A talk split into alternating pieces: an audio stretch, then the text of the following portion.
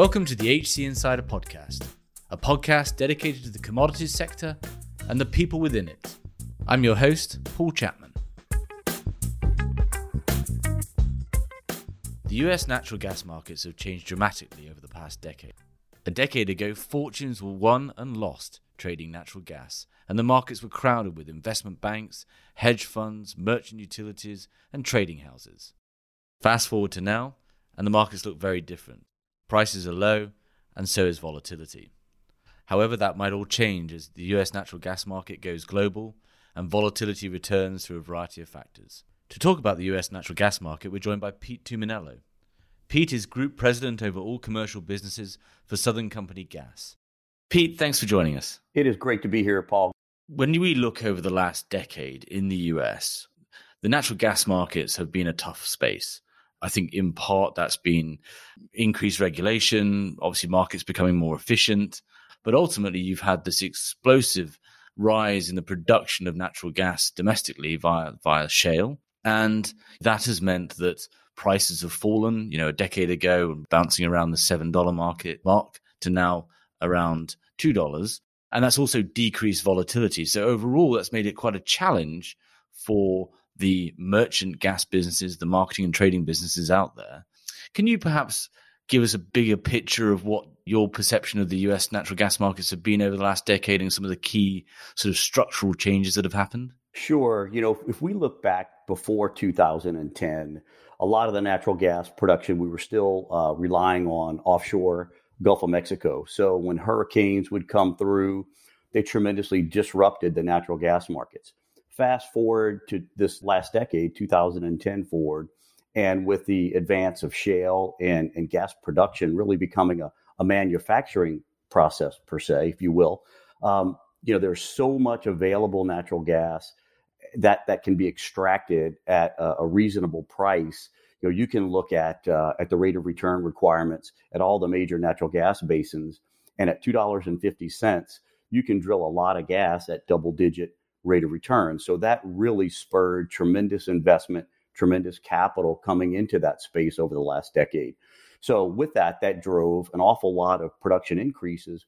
But at that time, uh, the, the commensurate build out of pipelines was not occurring um, in parallel with that production increase. So there were a lot of constraints that were developing in the market. So natural gas was getting produced, but in many cases in the Marcellus, Utica, out in West Texas, and even in the Bakken, there were many instances where the natural gas was being produced, but either needed to be shut in, flared, or sold at very low prices in order to get it to market because the pipeline infrastructure was not able to to keep keep track. So depending on whether or not you know you were in a business that had downstream transportation in that space, that really uh, helped determine whether or not you're going to be uh, somewhat successful um, moving natural gas to market and be successful in the energy marketing and trading spaces over the last decade. So those who were really exposed to just the outright price of gas and the price uh, going down, and you didn't have a physical infrastructure and a logistics infrastructure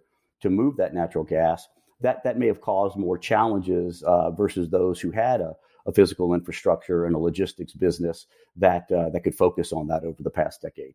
That matches to you know when you look back a decade ago, you can see obviously the banks were big players. There was lots of hedge funds, and there were these incredible performances, P and Ls in the in the hundreds of millions. And then you look back over the last couple of years, you just don't see that anymore, right? There's just there ha- it's really been the wallet, so to speak, has, has shrunk dramatically for those kind of directional traders, those those big speculative players. Yeah, I, th- I think that's right. I, I believe that uh, you know the the businesses that focused on directional movement um, and and commodity trading at liquid locations um, had to had to find a, a new business model, had to really think through that a little bit to see how they were going to thrive uh, and, and, and even survive in that market. You know, whereas those that were focused on moving downstream, moving towards the customer, holding some of the risk on um, the cost of the, the midstream assets, be it pipeline storage or LNG, they were able to, to, I believe, adapt a little bit quicker to that environment.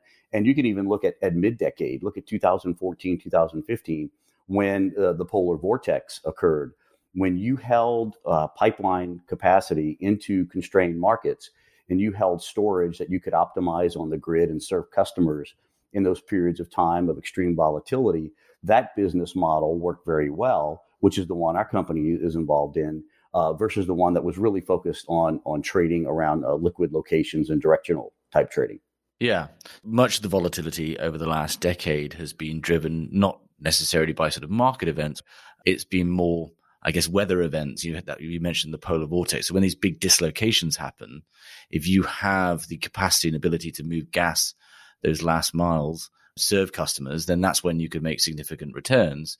But you'd have to be very lucky to make a big play and a big call just on on a directional trade and get it right, or you're as likely to get it right as you were to get it wrong. And we, you know, again, the polar vortex wiped out a number of, of hedge funds as well. I, I guess I want to zoom in a bit on that. So there have been merchants and natural gas businesses that have succeeded over the last decade. You talk about it's those that have built out a, an infrastructure and the capacity to serve customers. Can you perhaps refine that a little bit for us?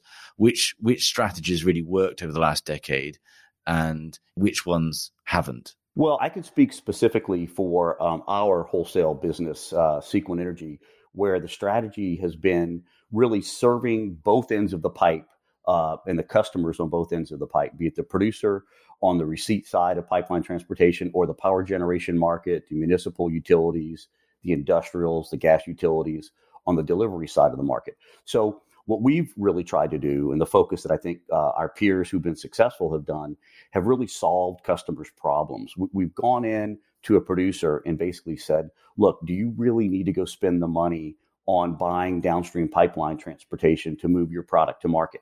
We're holding it in our portfolio. We can purchase your natural gas, we can move it to market, and we can provide that service for you. Alternatively, if you do want to invest in that downstream pipeline transportation, we can optimize that for you and save you an awful lot of money and actually find premium markets for you because you know we have 150 professionals focused on that every day and that's our job whereas producers are focused on on drilling wells and go to the other end of the pipeline go to the market the gas utilities, the power plants. And I'll just use the power plants, for example. You know, a power plant is in the business of, of building a, a power generation station and generating electricity. They are not necessarily in the business of trying to determine what production basin they should be purchasing their fuel from, how to manage all the logistics from the wellhead to their power plant. And that could be hundreds or a thousand miles away. So, in many cases, um, companies that have been successful have gone to power plants in this example and said, we can provide you that upstream service. We can bundle our pipeline transportation, our storage, give you a complete solution, allow you to focus on power generation. And, and even this is a really important point. Many power generators have found that they have very difficulty, much difficult time finding natural gas on an hourly shape during the day, where in fact they could get dispatched more if they could find gas on the hour when you have a very strong logistical presence and you can provide load shape very uh, in a in a very uh, extreme way during the day, then you can help this power plant run more, generate more income, and you're actually solving a problem for them. So I would say the strategies that have worked, and in particular for our firm, where we've gone in and tried to solve a problem, tried to help our customers generate more income, generate more value for themselves, and we try to share that value with them through our solutions. We found that to be an effective strategy over the past decade.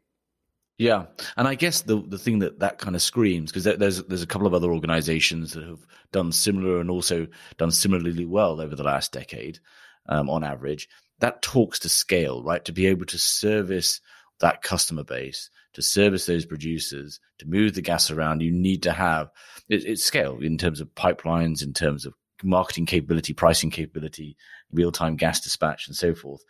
Can you talk to that a little bit? And I guess that's where those sort of mid-sized players are also the ones that have struggled in the physical markets as well. They just haven't been able to compete with the big, large, dominant players.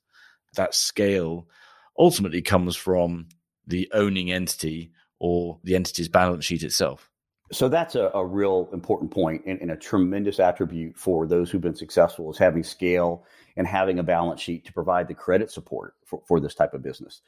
You know, credit can be king in a, in a very volatile market. And if you've got the backing of a strong entity that's that's got investment grade credit, whether it's through uh, using their parental guarantees or some other credit sourcing, then your customers feel very confident in you. They they feel confident that you're going to be there for the long term um, and that you can bring very large transactions to them. So in, in terms of scale, we're now at about seven BCF per day we're about number six in terms of wholesale size. And they're tremendous peers that we compete against. And I have a, a great deal of respect for that um, have that same scale. But what's interesting is our company is one of the only ones that is owned by a utility. So having that utility infrastructure, that utility credit backing has been tremendously important for us. And when we go and, and talk to gas utilities and try to solve problems for them and bring logistical expertise, asset optimization expertise. You know, we can basically say we are also owned by utility. We provide these services for some of our own utilities. We understand your problems. We can help you get there. And plus, we've got this great credit backing, this great risk management system. Um, and, and that's key, just not only scale, but investment in your, your, your systems is, is so important to capture your risk, capture your credit um, positions and P&L all of those things are are just a cost of entry to success in this business. Yeah. Why? And I recognize this is probably quite a prosaic question, but I think it's worth digging in a little bit. Why has credit mattered in so much in the last decade?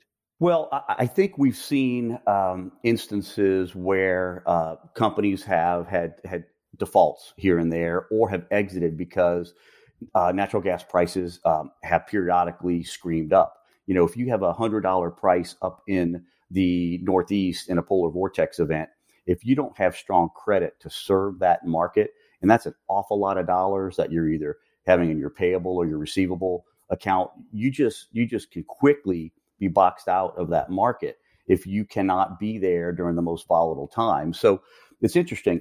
I don't think you can go to an end use customer and say, you know what, we can be there for you with our credit support in the $2 or $3 market but if, if, there's an extreme event and we have to serve you when prices are very high, but I have ch- credit challenges, that's just that's just not a good long term you know solution for your for your customers. So I just think with volatility uh, still being in the market periodically, um, credit just just becomes tremendously important, especially if if you're trying to do very very large transactions. Because mm. we should also mention, allied to I guess this rise of these you know large organizations with scale, you've had this exit over the last 10 years of the investment banks from the space. Some of them have exited entirely, no longer offering hedging services whatsoever. Some are, are in it, but you know at a much smaller scale. How has that changed the natural gas space over the last decade, and what has that meant for the services that these large your, your, you and your peers can offer?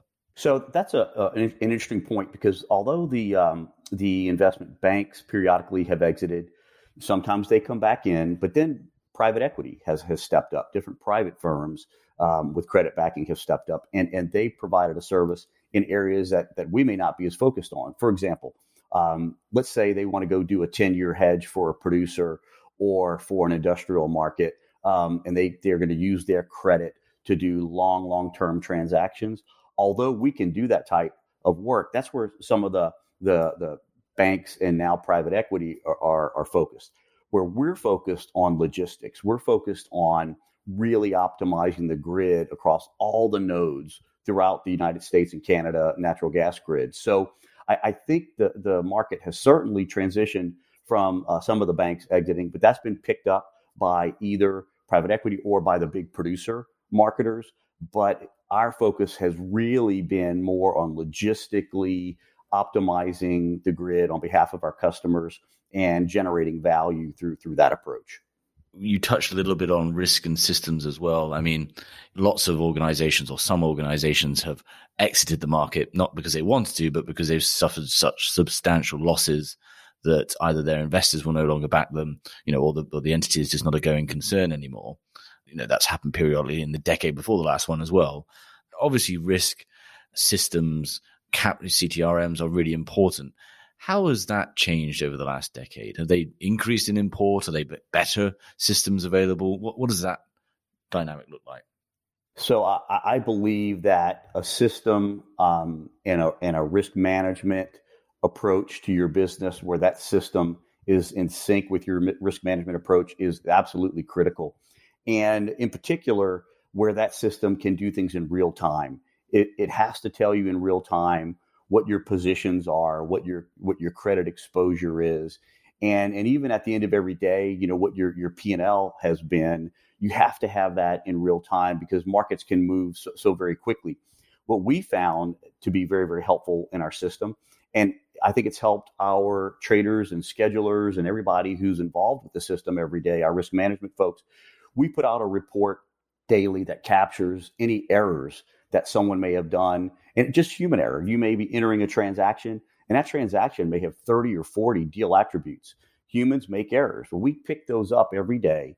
We track those. We provide all of our employees a scorecard of how they're doing, not to, to you know be punitive in any way, but try to help them, try to help them become better and better and better. So when you have a focus on you know making this widget of natural gas delivery, and you're trying to make that widget 100% uh, foolproof and and without any errors, you have to have a system that captures that so you can help your people get better and eliminate those errors and become uh, even better at what you do uh, every single day logistically. Yeah, and that also brings on, I think, to the final what allowed organizations to survive over the last decade and thrive has really been culture. And I guess if you cycle back to 2010, there were a number of different approaches to the natural gas markets. And predominant at the time, I think in part spurred by the entrance of the banks and hedge funds, was the percentage of book, right? An individual book, the trader would get a take home a percentage of that, of his, his or her performance. And it was very much sort of an individualistic approach. And there are still some of those organizations out there and they're very successful. There's certainly fewer in number now. And they typically have very strong risk systems to be able to know exactly what's going on, like you're talking about. I think there's a commonality there. But it seems that on balance, those organizations that had a stronger team identity typically ran more global books or, sorry, or, or team books, more of a, a as one approach to the market, you know, have been more successful I would argue in part because that type of setup promotes the right behaviors and also can prevent the kind of the incentives to perhaps take on extra risk than is allowed or get into positions that are taking too much risk because the payoff's so great for the individual. Can you talk a little bit to what you use across the market, how, how you think culture has helped organizations survive? Oh, I think that is absolutely critical and part of the the secret sauce for many companies that are successful. You know, I can speak to to what we've done. Um, you know, we believe that rewards should be shared. Successes, frankly, and failures should should be shared. And we've put together a program and have had it in place for 20 years where the value that gets created every year, a certain percentage of that gets shared with every employee. And and that's important. And, and the reason it is let's say you're working on a very large transaction where you're going to provide a, a logistical um, natural gas delivery system for a gas utility that has 500 million a day of upstream assets, extremely large. You need your traders, your physical traders. You need the folks who are hedging assets long term. You need your schedulers. You need your risk management people. It isn't just one person that is out there creating that value, right? It's a it's a whole team of people who are doing it. So, you know, it's interesting. I'll talk to my uh, my, my peers and other companies that that have some of this percent of book, and throughout the year they're having all of these arm wrestling matches matches periodically of you know who brought in the value and, and where should that credit be. Well, we have that that conversation just once at the end of the year. It allows us to focus during the year on creating value, serving customers, um, and, and, being part of a team. And and if we all row together, um, you know, we'll all get to the same place at the same time. If, if we're pulling oars differently, we're going to be going in circles. And, and, and you know, that visual is just one that, that I like to use because we have to pull together to, to get there together and, and to share together and, um, and, and periodically fail together. Um, and, and that's important where then we lift each other up, dust each other off, you know, and move on as a team. Um, so I don't discount the need to have that maybe um, ability to, to give folks individual uh, percentages of books for a business strategy that aligns to that.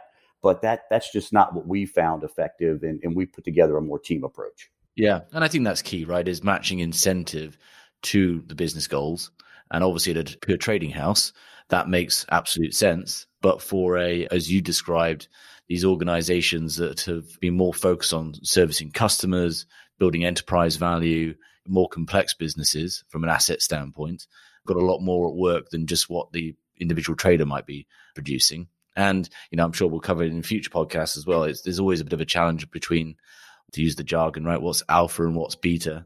What was the system and what was the individual? But um, I feel like we've covered the, the last decade somewhat. Um, start looking toward the, the next decade. There are significant challenges and opportunities available in the natural gas markets because of some significant changes that are going on.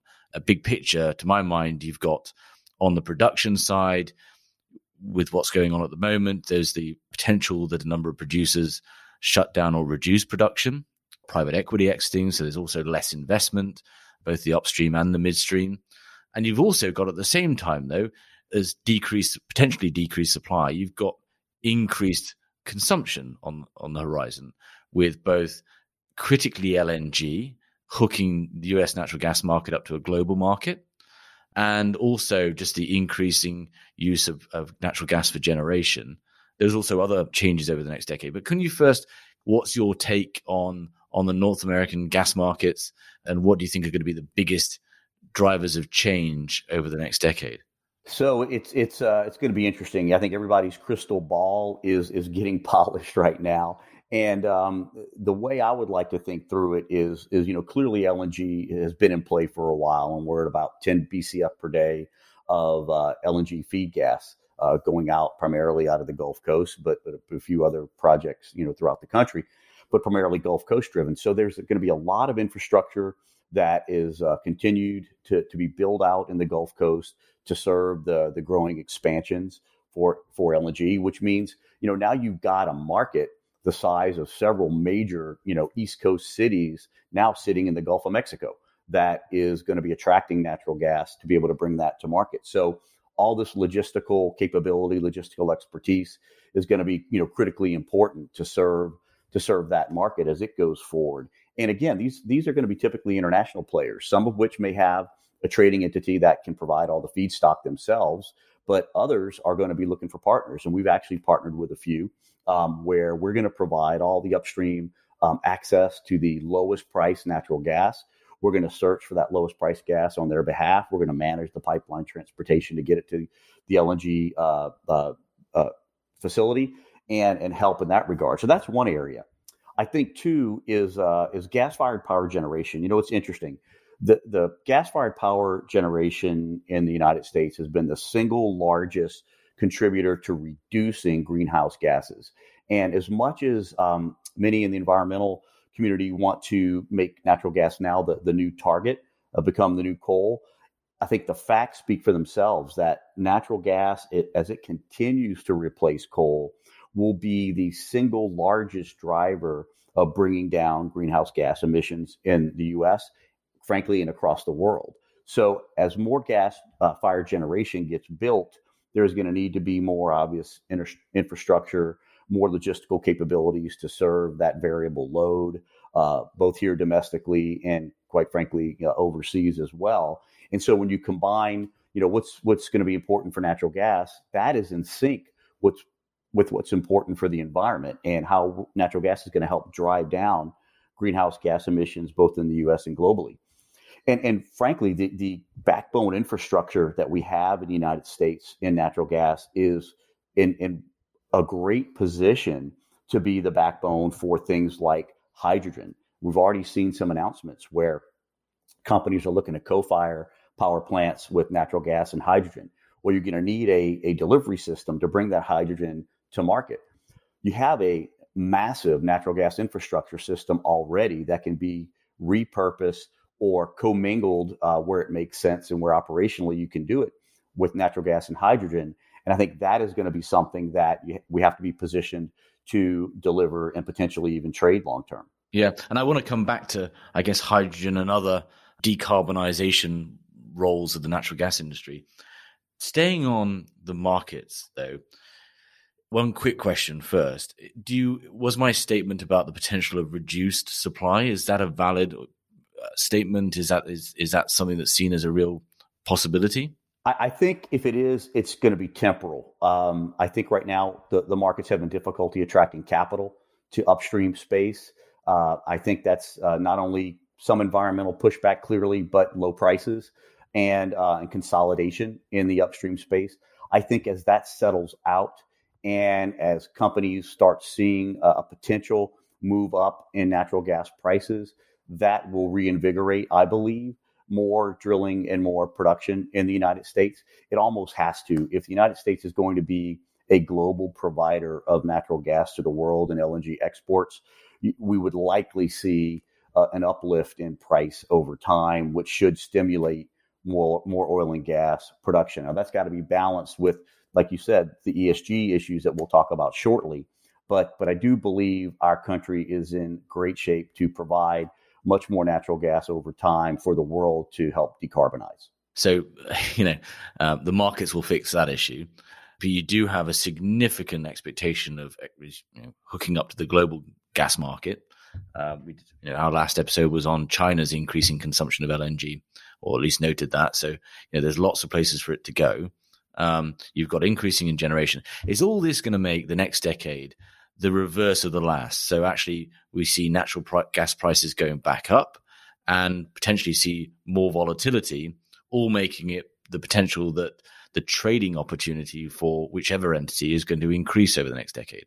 You know, if anybody can answer that question, they uh, they would really solve solve uh, a lot of problems. But I'll give you my my view. I don't know if it's going to reverse. I do think prices will go up slightly but but markets move up and down, you know, based on a, a lot of factors, be it weather, be it supply and demand, domestically or internationally. I do believe generally prices will start moving up over time as market demand for natural gas, both domestically and internationally, continues to move forward. Um, so I do believe that that's a good thing for long term um, production. Now we have to caveat that with uh, what's going to happen in the ESG space and how quickly the market's going to want to leapfrog natural gas. I, I, personally believe the more immediate benefits, both commercially to uh, to countries outside of the U.S., is to bring in low price natural gas, and also it helps those countries decarbonize or lower their GHG emissions the quickest. But the world's going to be figuring that out over time, co- combining commercial and decarbonization opportunities together. Yeah, I can tell you one thing from from my seat is that um, you know if we do see an increase in demand for natural gas traders and associated talent, right from risk through to finance through to operations, you're going to see a lot of volatility in that space because one thing the last decade has meant is that fewer organizations have been engaged in natural gas marketing and trading activities. That means that there's been fewer seats, so fewer people, and certainly a lot less investment in new talent coming through. We see a pretty significant talent gap already um, from a slightly, you know, a, a, growing but renewed interest in natural gas markets and trading and marketing them because of this expected rise in prices and volatility. So it's going to be interesting to see where actually those people come from. And I know, you know, you see the same your side, right? It's still a lot of the same faces in the market with relatively little investment in in the next generation. Well, you know that's interesting. Um, we we have a, a, little bit different approach to that. We have probably thirty fairly young uh, folks uh, out of school in our logistics and operations team because our fundamental belief is to learn the natural gas market, to learn how to trade it. You really need to learn how to dispatch it and logistically move gas from point A to point B or, or over time X to time Y. And, and so our investment in in younger folks uh, right out of college uh, to join our logistics and operations team has has been quite good. What also we're finding in that young generation, it isn't just about coming in and having a commercial opportunity long term. They want to understand what your company is doing in the community. What is your position on social justice? Do you have employee resource groups that they can be part of and and do more than just come in and, and do their job every day. So being part of a, a big corporate entity uh, at Southern Company provides us that capability to attract some young folks where we get them both um, operationally uh, educated in natural gas, but then also provide some of those things they're looking for um, outside of just their day to day job. Yeah, yeah, absolutely. And you might want to keep that quiet about uh, if you're one of the few organizations investing in, in new talent. Um, but I certainly commend you. And I think that, uh, you know, that's going to be a real crucial competitive advantage these markets pick back up um, because very few organizations have actually done that. And the other thing to say as well is that you've got you know, this drive towards using technology to reduce costs, to automate systems, to use, you know, um, to reduce headcount. You know, and I look back at a decade ago, a, a natural gas desk focused, say, in the Northeast would be two traders, a term and a, a cash trader, bank of operations people. You'd have a mid marketer and an originator. Now that's very much reduced down to one or two people because of how technology has enabled um, aspects of, of trading. So it's not like as well you've got many academy like positions where you can really train people in the fundamentals of the physical natural gas market. So I think that's also a challenge. That very much can be. What we have also tried to do is put together that analytic fundamental team that's sitting right next to our physical logistical traders and schedulers. So they're really scouring the market every day for flows across the grid to understand you know what's happening at every single pipeline interconnect? What's happening at every single meter at every single power plant to really understand what's happening in the market every day and have this team approach that we're sharing that information and we can make these logistical choices every day and these financial choices you know every day across the, the broader team. So we probably still have some of that traditional analytic uh, schedule scheduling trader all together in a pod in a team by by region and have found that uh, that using technology, both with our systems, but also in understanding the daily fundamentals of the market, um, has been very helpful uh, in serving customers and extracting, you know, the value out of the gas grid every day. Well, this comes back to that scale point. Where, you know, while you've had a lot of transparency enter the market over the last decade, having scale generates a lot of data. And we discussed this with Simon Collins recently um, on a previous episode. That's a huge amount of data that can form the backbone of a competitive advantage when you start applying that analytics and digesting that information to give you those insights that aren't available to anyone else in the market. Exactly right. And, you know, we're looking day ahead of what weather is doing and what data uh, is telling us around what do we think our customers customers are going to be calling for the next day. But what's interesting, you know, that data isn't isn't always completely accurate. So you have to understand, you know, what's underneath it. For example, how is the ISO going to dispatch a power plant? And is it going to dispatch it day ahead or is it going to dispatch it during the day? And what assets do you need to hold to maybe serve uh, some of the market that's going to need to be balancing the electric grid with natural gas every day? So data is tremendously important. But, you know, we found, you know, it, it's good and it's critical to, to watch, but um, a lot of days we have to just respond to what the market says it needs because our predictive capabilities, you know, can't always be accurate we touched a couple of things there. So probably it's, it's going to be an interesting market. Could be this talent shortage potentially. You mentioned we have decarbonization going on, whether it's I guess government sponsored or not. Certainly, to be able to attract talent, to attract investors, it's, it's going to be crucial to companies' strategies to include that, you know, on a local and a global basis over the next decade. Can you give us some? I mean, outside of obviously the the natural gas being a, a better fuel for the environment than coal in terms of generation. Can you talk to what you see some of the natural gas players' role in decarbonisation? And I'm particularly interested, you know, discussions prior to this with RNG, hydrogen. Can you talk a little about what those actually are, particularly RNG? I think you know, there's a general awareness on the hydrogen front, but can you talk a bit about yeah renewable natural gas? Sure. You know, so renewable natural gas has been around for a while from um, landfills that emit methane into the atmosphere that you know that that methane needs to be captured put into a pipeline and either generate power or or uh, on site or move to a pipeline uh, to, to bring to market that is expanding in interest across the united states most utilities including ours are saying we want to invest in our local communities, the local farmers who um, have tremendous herds of be it cattle or, or other livestock, where methane is emitting into the atmosphere, and you can capture that methane and bring it into your utility system. And really, from a from a decarbonization perspective, uh, quickly uh, impact the the capabilities to to decarbonize in your local utilities. So, I know our gas utilities have launched an RNG team to look to build our renewable natural gas assets in and around our gas utilities throughout the East Coast and, and up in the Midwest.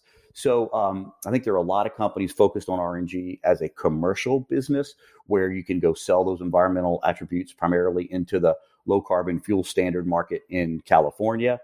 Our approach is really looking at RNG as an investment to capture um, methane that is in agricultural uh, type of uh, businesses and and put it in our pipeline decarbonize, uh, get rid of methane as a powerful greenhouse gas. It's you know 20 times more powerful as a greenhouse gas contributor than um, than CO2, and and also have an investment opportunity for our utilities. So I would say there's going to be a, a, a bit of a run on talent for those who have built and operated renewable natural gas facilities. Now the flip side is these are small. An average RNG project might be 200 MCF per day, you know, very small. But its decarbonization capability is quite large because it's moving all that methane out of the atmosphere immediately. But I think we have to be really honest about it from a volumetric perspective. It probably won't move the needle all that much, but it, from a volume perspective, but from a decarbonization perspective, I believe it will. Yeah.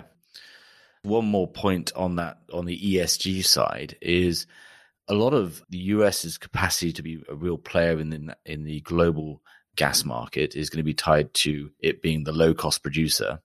A lot of that will be increasing the transmission of gas from these uh, from the Permian and etc. to the Gulf Coast and elsewhere. Pipelines are um, can be challenging to get built. You know, what's your sort of comment around that over the next decade? Do you see um, much infrastructure being built, or do you think that um, it's going to be a challenge. Wow, that is uh, that is going to be a tremendous challenge as we go forward. And um, you know, some of it uh, are things that pipeline companies could have probably done better over time, and some of it is just the the movement in um, in the environmental world to to get natural gas potentially uh, you know out of the system quicker. I would say uh, pipeline companies are doing a very good job down on the Gulf Coast in Texas really uh, getting these pipelines permitted, built, and trying to partner with their communities to um, to really have a lot of discussion up front around the environmental, social justice type issues that that really need to be attended to before you build a pipeline. But let's face it, people do not want pipelines in their backyard. They, they just don't, and and you have to find a way to use the eminent domain capabilities that are out there to be able to go in and, and first try to negotiate with landowners and get them to you know sell out their their right of ways in an appropriate you know commercial terms. But if not you have to then go down the path of eminent domain and then that leads to a lot of legal challenges. You're seeing that a lot in the northeast um, and you're even seeing that needing to be solved by upper levels of, of courts even up to the u.s supreme court and I think the U.S. Supreme Court recently had to get involved with a big Northeast project to determine even what government entity had the right to issue permits. I believe the U.S. Supreme Court will be taking up more cases around eminent domain over time. So this is difficult and it, it's not going to be solved easily. But I do believe that pipeline companies, if they get more and more engaged upstream in, in working on environmental social justice with landowners and really working towards joint solutions, um, they can advance a little bit. But at the end of the day, I think folks just really don't want pipelines right near their backyard, and that's going to be a challenge. Yeah. I've got another tough question for you. Um, so over the over the last decade, uh, we talked about how scale matters, um, and actually being owned by utility has been a, a benefit in terms of the credit rating that you have do you see that being the same going forwards, or is there going to be a benefit to organizations that are perhaps more, um, dare I say it, sort of nimble, fleet footed to, to capture these market opportunities? Well, I think there's certainly place for both. And, and again, our strategy is focused on helping customers, you know, reduce their costs, solve their problems, help them manage risk, uh, take work off their plate by not having them have to focus on the upstream assets in our particular case, um, since we've been part of a big utility, you know, we have the ability to bring a lot of other uh, tools to our customers. We have separate subsidiaries that are involved in distributed generation. So if a data center um, is looking for energy, electricity, and they want to buy wind, solar, and have a backup um, renewable type uh, or low carbon backup uh, power generation supply, because data centers just can't ever lose power.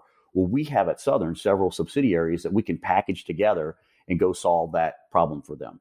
You know, we also have um, we manage and operate the the national um, carbon capture uh, facility in um, in Alabama, which is a Department of Energy uh, sanctioned facility. So if customers want to understand about carbon capture, we can bring in you know really uh, highly educated practical scientists who are solving this problem. Well, they're studying it and they're they're attempting to solve it and, and drive it more commercially, where carbon capture can be something you know customers can look at. And then we have a whole R and D effort at Southern around hydrogen right now. So if our uh, customers are looking to bring hydrogen into their system, we can provide those resources. So I definitely don't want to take away from those who are nimble, small, and not part of a major entity because they, they are they are quite capable of, of being part of this great natural gas market we're in. I'm just, you know, suggesting that if you're part of a bigger entity and you have more tools to bring, especially as we move towards these ESG uh, uh, drives that every company has, uh, we find that, that that is effective. Yes, as you say, it's uh, there's there's plays for both. Final question: Get your crystal ball out. Do you think the next decade is going to be a a great decade for natural gas trading, or a or another challenge? Oh wow, boy, that's tough. You know, it, it is it is going to be opportunistic, and there are going to be, I think, years where when there's weather and volatility, um, it will be good for natural gas trading. The last couple of years, where there's been really no winter and prices have been flat across location and across time, those are challenging years. So I believe what's going to happen is, as it's getting more difficult to build pipelines, but we're going to have more production I believe, come into play. I believe that volatility could pick up a good bit um, because this natural gas is going to have to go somewhere. And if new pipelines aren't being built, then there's going to be a bit of a, a bit of an arm wrestling for that pipeline capacity that's out there. So if you have pipe in the ground right now, um, or you own long-term pipeline contracts uh, in areas where production is going to increase, that is a good thing for your trading and logistics business, uh, I believe, over the next decade. But again, I believe it's very difficult to um, say, I'm going to have these earnings that are going to go up by X percent a year, and you can bank on that traje- trajectory in a natural gas trading business. Those earnings are going to be up and down based on weather, based on price volatility, um, based on the needs of power generators. Um, and so, it, if anyone can draw a straight line or a line of increasing earnings over the next 10 years and, and take that to the bank. That is going to be very difficult to do in this business. I do believe it'll be opportunistic, and I do believe there'll be some very good years over the next decade. It's really interesting you say that actually the returns profiles of these natural gas merchant businesses, you know, they, they aren't a steady incremental growth story each year. You know, they are, um, it's volatile.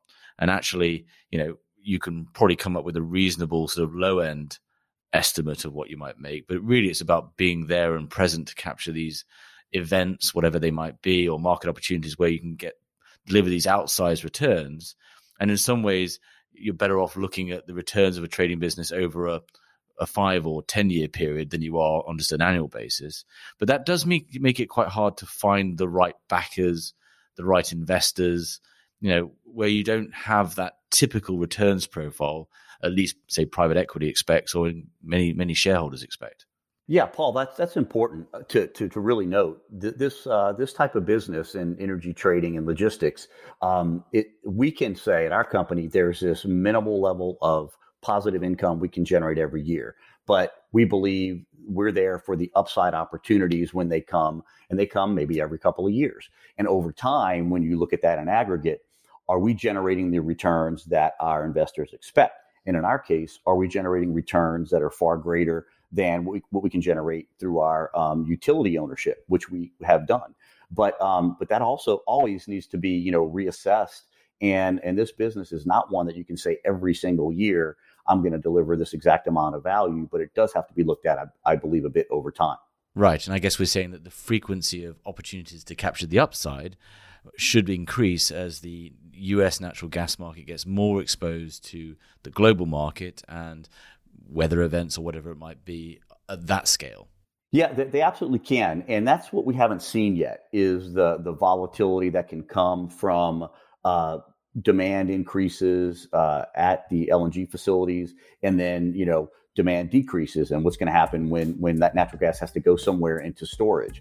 We have not seen the full effect of that yet, and when that volatility kicks in again, primarily on the Gulf Coast, that should add some opportunity for those who have focus and assets in, in those areas, which which we're focused on as well. Fantastic. Well, it's been a really interesting discussion and a good journey through the, I guess, um, the last ten and the, the, future ten years in the natural gas business. Um, and we really appreciate you coming on, Pete. Absolutely, Paul. It's been my pleasure. Thank you very much. Thank you for listening. If you enjoyed this episode and want to support the show, please give us a positive review on Apple Podcasts or Spotify. To find out more about HC Insider and Human Capital, a search firm dedicated to the commodities sector, go to www.hcinsider.global, where you'll find more original content on the commodities sector and more details on our offering as a search firm and our locations around the world. Thanks again for listening.